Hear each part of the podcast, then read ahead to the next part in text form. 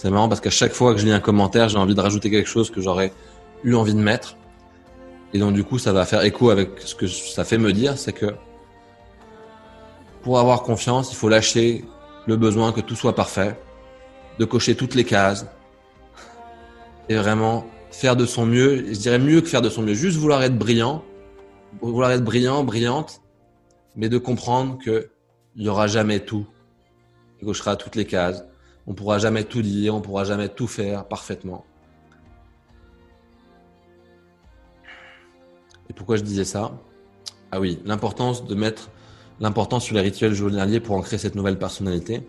Donc oui, c'est important de créer un rituel et de le faire tous les jours, mais c'est important aussi quand on rate le rituel, quand on le fait pas, de pas s'en vouloir, se punir, se juger, parce que c'est précisément ça qui va faire qu'on va plus le faire, parce qu'on passe d'un monde tout blanc à un monde tout noir.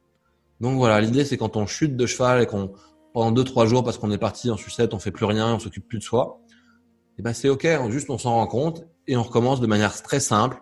Le lendemain, on fait un petit exercice, 5 minutes, 10 minutes, une demi-heure, ou même juste une seconde, on switch, on switch de posture, on switch de focus, et c'est ça qui est parfait. C'est pareil, imaginez un joueur de tennis qui veut faire le match parfait dans son attitude, et à un moment donné, il pète un plomb, il casse sa raquette.